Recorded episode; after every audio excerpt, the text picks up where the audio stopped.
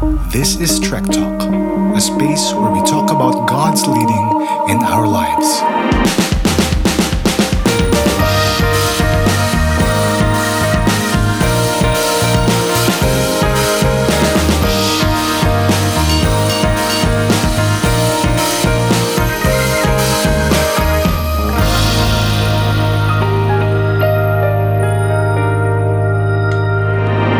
Welcome to Trek Talk, where we talk about God's leading in our lives.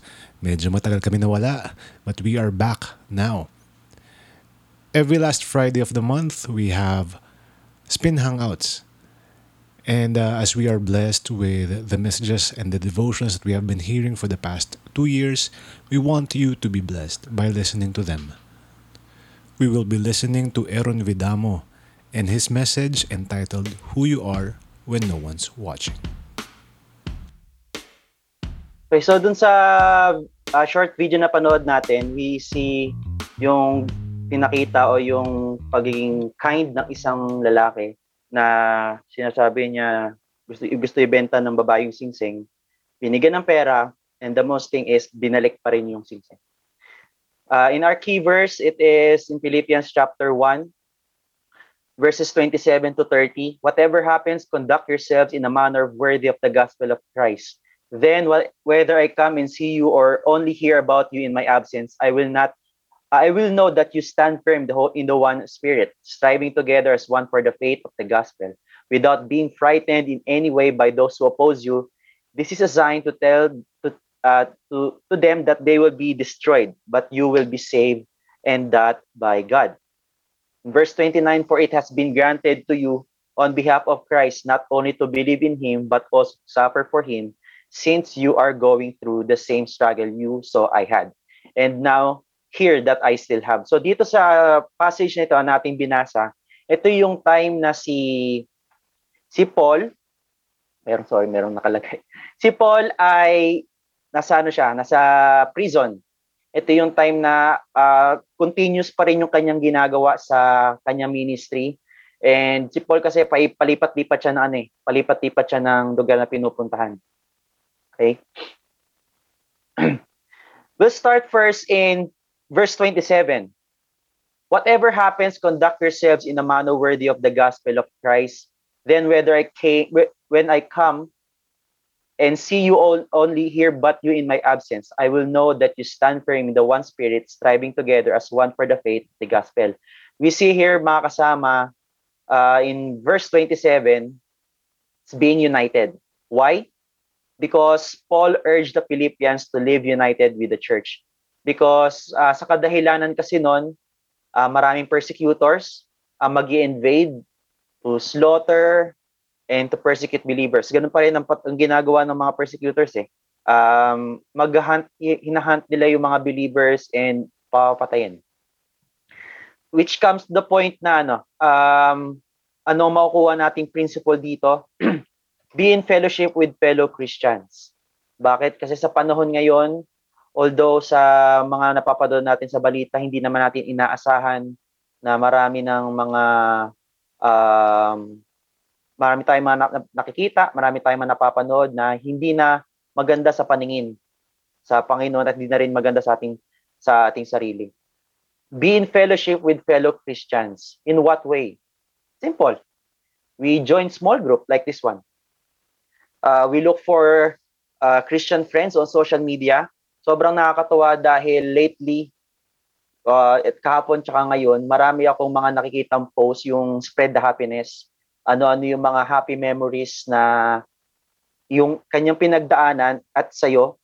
And ang gagawin mo lang is mag-comment, mag-comment down below ka. Which is for them nakaka-overwhelm. Nasarap balikan yung mga uh, magandang, sinam- magandang uh, pinagsamahan ninyo. But the question here is, uh, do we attend fellowships or small groups? Okay? Uh, is there a time na tayo um, nahihirapan to attend fellowship and small group? Okay? Just like dun sa paalala ni Paul, to live united with the church. Actually, alam nyo, sa panahon ngayon, sobrang importante ang umaattend ng small group, umaattend ng Bible study, umaattend ng prayer meeting, even Sunday service. Bakit? Kasi kung titignan natin, kung kung titingnan natin ang ginagawa natin every face-to-face na service, Bible studies, small group, uh, minsan nahihirapan pa tayo. Papunta na po ako, um, nasa biyahe pa lang. Um, hello po, malilate lang po ako, minasikaso lang po sa bahay. Which is, dito sa sa lugar natin, hindi na tayo nahihirapan. One click ahead, nandiyan na. Di ba? In, sabi rin in, uh, in related passage sa 1 John chapter 1 verse 3, sinabi din doon, what we have seen and heard, we proclaim to you also, so that you too may have fellowship with us. Indeed, our fellowship is with the Father and with His Son, Jesus Christ. The Bible told us na whatever na anuman yung ating mga naririnig based on what we see, what we heard sa ating napapakinggan sa salita ng Diyos, sa turo ng ating mga pastor. Yan. The Lord remind us na magkaroon tayo ng fellowship not only with, with the fellow Christians, but also have fellowship with the Father, with the Son, and with Jesus Christ. Another verse in Hebrews chapter 10, verse 24 to 25, sinabi doon, Let us consider how we stimulate one another to love and good deeds, not forsaking our own assembling together, as is the habit of some, but encouraging one another, and all the more as you see the day drawing near. So Paul urged the Philippians, and syempre sa atin din, uh, the Lord remind us to live united with the church by means of this one, encouraging one another. And all the more as you see the day drawing near. Next, let's proceed in verse 28. Sinabi sa verse 28, um, Paul encouraged the Philippians not to give in those who want to bring the down, uh, to bring down the church and the faith. Pero bago tayo bumalik doon, in application dun sa kanina, we know some of our members who are not able to access sa mga ganitong online virtual fellowship. Uh, alam niyo kung titignan, sobrang burden para sa atin eh. Sobrang burden para sa atin na malaman na um, meron tayong mga kapatiran na hindi maka-access kasi dahil sa kadahilanan ng um, gadget, sa kadahilanan ng internet, sa kadahilanan ng walang walang pan-load pan data. But instead, ito yung time na uh, it is our burden or yung opportunity to pray for them and encourage them. Kamusta kayo? May time ka ba sa oras na ito? Or another ideas for us in one of our members na hindi talaga, hindi talaga makaka-attend sa mga ganitong small group we can ask Him, um, how can I pray for you? Diba? Isa, isa sa mga halimbawa yun. In verse 28, without being frightened in any way by those who oppose you. This is a sign to, to them that they will be destroyed, but you will be saved, and that by God. We see here, uh, the Lord reminded us or encouraged the Philippians not to give in or not to give up, but uh, to stand firm to those who want to bring down the church and by faith. Isa sa mga nating we, we can, we can uh, strive to this principle, uh, know the Bible deeply so you can know what is right and what is wrong. Diba? So, importante para sa atin sa mga uh, times na tayo ay nagkakaroon ng struggle within our faith. Okay? The Lord teaches us to read His Word, know the Bible deeply so that we can know what is right and what is wrong. Alam natin yung mga kinikilos natin. Alam natin kung paano natin um, i-click yung post by first seeing uh, natin ano yung mga uh, sasabihin natin, ano yung mga ilalagay natin. question is, when was the last time we open and read our Bible? Uh, do we often um, open our Bible during Bible study, during small group, uh, during prayer meeting, during Sunday service? Mostly ang ang pagbabasa na ngayon ng Biblia ay naka-flash na sa screen. Pero how often or kailan ba tayo madalas na nagbubuklat mismo sa and have time in the and deeply knowing Jesus Christ? Uh, in related passage in John 16 verse 33, I have told you these things so that in me you may have peace. In this world you will have trouble, but take heart, for I have overcome the world. Another in Titus chapter 2 verse 7 to 8. Show yourself in all respect to be, to be a model of good works. And in your teaching, show integrity, dignity, and sound speech that cannot be condemned, so that an opponent may be put to shame, having nothing evil say about us. Isa to sa mga paalala sa atin na na dapat careful din tayo sa mga sinasabi natin for what is right and for what is wrong. May the Bible, may, the, may God's Word yung magsilbing uh, batayan, magsilbing basehan natin sa lahat ng ating mga kinikilos. In Matthew 5, uh, Matthew chapter 5, verse 10 to 12, Blessed are those who are persecuted for righteousness' sake, for theirs is the kingdom of heaven. Blessed are you when others revile you and persecute you and utter all kinds of evil against you falsely on my account. Rejoice and be glad, for your reward is great in heaven. For so they persecuted the prophets who were before you. Meron isang quote, sabi daw doon, uh, nakita ko lang to sa isang um, sa internet, what to do when you're struggling with your faith. Ano ba mga madalas na ginagawa ng isang believer, anak ng Diyos, kapag tayo madalas nag-struggle sa faith?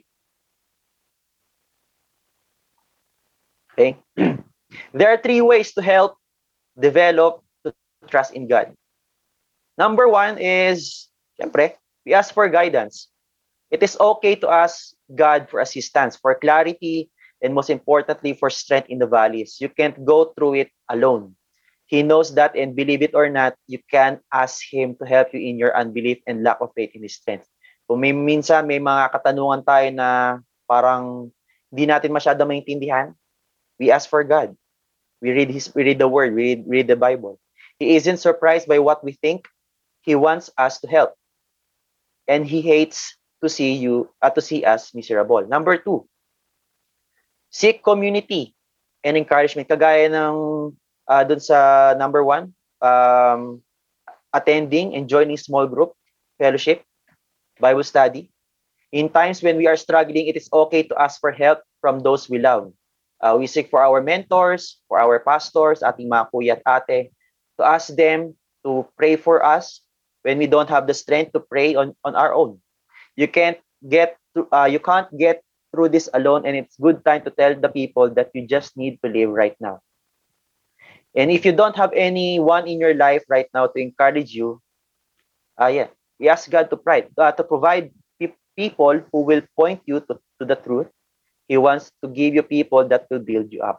So napakahalaga para sa atin yung um, meron tayong ano eh, meron tayong kasama na uh, mag magpe-pray para sa atin, mag-encourage sa atin, malito, hindi ganyan. Ito, ah, ganito na lang bro ang gawin mo.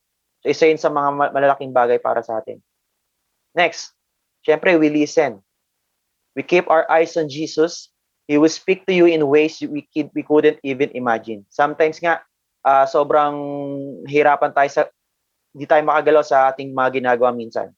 We are blind that uh, what we could, uh, what He could be telling us. He probably waving His hands like a crazy, uh, trying to get your attention. And uh, kulang na lang uh, ang Diyos nagsasabi sa atin, anak, nandito ako. He is letting us and happen to you in this season because uh, the Lord want us to be with Him, to grow closer to Him. Meron isang quote dyan, sometimes uh, the best thing in life comes from the worst situation, which is tama naman. Lahat tayo dumadaan sa matinding pagsubok. Walang isang anak ng Diyos na hindi dumadaan sa matinding pagsubok.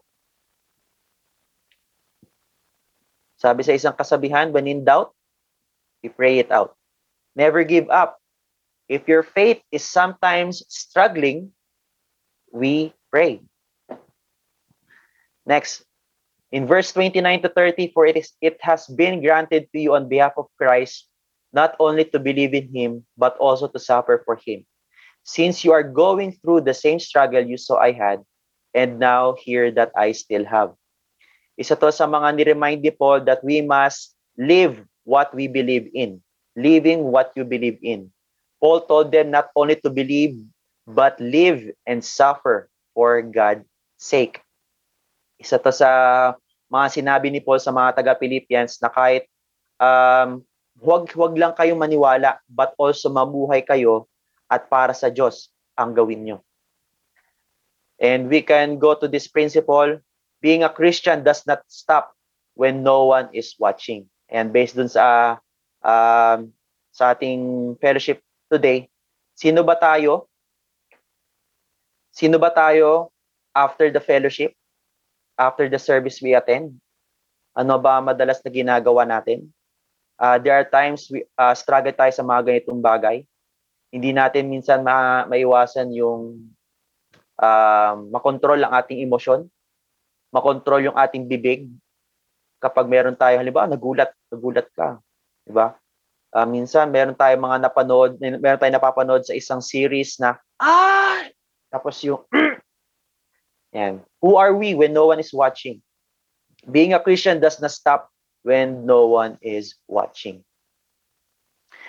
In related passage, sinabi dito, and if children, heirs also, heirs of God, and follow heirs with Christ, if indeed we suffer with him, so that we may also be glorified with him. Another passage is in 1 Peter chapter 4, verse 16. If anyone suffers as a Christian, he is not be ashamed, but it is also to glorify God in his name. In Matthew 5, Matthew chapter 5, verse 11, Blessed are you when people insult you and persecute you and falsely say all kinds of evil against you because of me. Isa sa mga application na makukuha natin dito is yung life ni Peter. Siyempre, kilala natin si Peter. Eh. Yun yung time na si Jesus Christ ay pinaparusahan. Buwat-buwat niya yung cross. Uh, marami mga nakita. Uy, ikaw si Pedro ah. Ikaw yung kasama ni ano ah, ni Jesus ah. Ano yung ginawa ni ano yung ginawa ni Peter? Hala, hindi ako 'yun. Hala, hindi ako 'yun. Uy, hindi ako 'yun. So isa yun sa mga bagay na who are we when no one is watching? Isa pang example diyan, uh, meron tayong mga na-encounter sa balita or sa Facebook ng mga artista na Christian. Diba, sobrang nakakatuwa kasi nakikita natin sila wow, nakakatuwa naman kasi uh, ganito yung mga words na nakik nababanggit nila. Wow, nakakatuwa naman dahil um, grabe yung mga salita na sinasabi nila. Grabe yung mga encouragement na nababanggit nila. Pero same as din sa atin, sino nga ba tayo kahit di tayo artista eh? Sino nga ba tayo kapag tayo ay naglalakad mag-isa sa mall? Sino ba tayo kapag tayo ay nasa eskwelahan?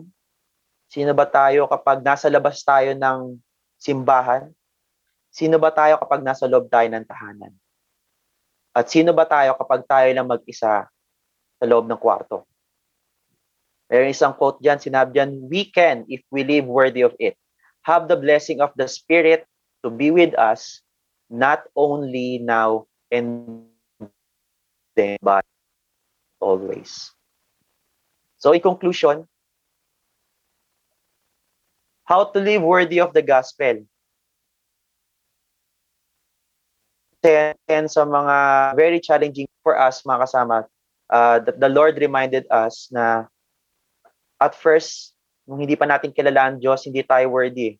Hindi tayo worthy na tawaging bilang anak ng Diyos. Pero we praise the Lord kung sino tayo ngayon. Naging worthy tayo dahil kay Jesus Christ. Daladala natin mismo, hindi yung sarili natin, daladala natin mismo kundi yung cross, daladala natin mismo yung pangalan ni, ni Jesus Christ. And because of that, nagiging, mas nagiging worthy, mas nagayaya, mas nagiging um, makabuluhan yung salita ng Diyos. Okay? So, merong questions dito. How to live worthy of the gospel? Number one, Christians walk worthy of the gospel by living as citizens of heaven. Uh, sinabi dito in uh, 1 John 1.12, ah, sorry, in 1 John 1.12, yet to those who receive him, to those who believe in his name, he gave the right to become children of God. And as citizens, must change our thinking. We must change our character traits get rid of the wrong character traits and put on the right character traits, siyempre. Number two, Christians walk worthy of the gospel by working as a team. Yan, isa sen, isa yan sa magandang uh, mahalagang bagay na dapat natin ginagawa. Bakit? Kasi sa panahon ngayon, importante yung mamaya magkakaroon tayo ng breakout session, uh, breakout rooms. Importante yung nagtutulungan sa paanong paraan, hindi lang sa pagbibigay ng financial, kundi yung, bro, I will pray for you. Bro, nandito lang kami. Um, last month or previous ng mga may mga pag, may mga incident na nangyari sa ating mga kapatiran, nawalan ng pamilya, nawalan ng mag-anak. Pero isa sa isa sa mga nag nag nagpalakas sa atin is yung nagtutulungan eh. Okay? Now the body, now the body is not made up of one, but of many. Sabi sa 1 Corinthians chapter 12 verse 14. Only conduct yourselves in a manner worthy of the gospel of Christ so that whether we come and see us, whether we remain absent, we should hear that we are standing firm in one spirit. Number three, Christians walk worthy of the gospel by being confident in the face of opposition. Ayan, sobrang dami. Uh, hindi lang sa ating work, hindi lang sa ating mga ginagawa today, we must be confident in the face of opposition. Bakit? Kasi naniniwala tayo na meron tayong Diyos sa ating buhay. Don't be afraid, for I am with you. Don't be discouraged, for I am your God. I will strengthen you and help you. I will hold you up with my victorious right hand. Sabi sa Isaiah chapter 41 verse 10. So isa sa mga um, reminder sa atin ni Paul, isa sa mga naging reminder sa atin ng Diyos, how to live worthy of the gospel even when no one is watching. So ito yung magiging uh, questions natin sa ating breakout rooms. Why should persecution be considered a work of grace? Okay. Number two, how can we live a life worthy of our calling in Christ? Ano yung mga steps na dapat nating gawin? So, yun lamang po. And I hope na bless kayo dun sa mensahe ng Panginoon.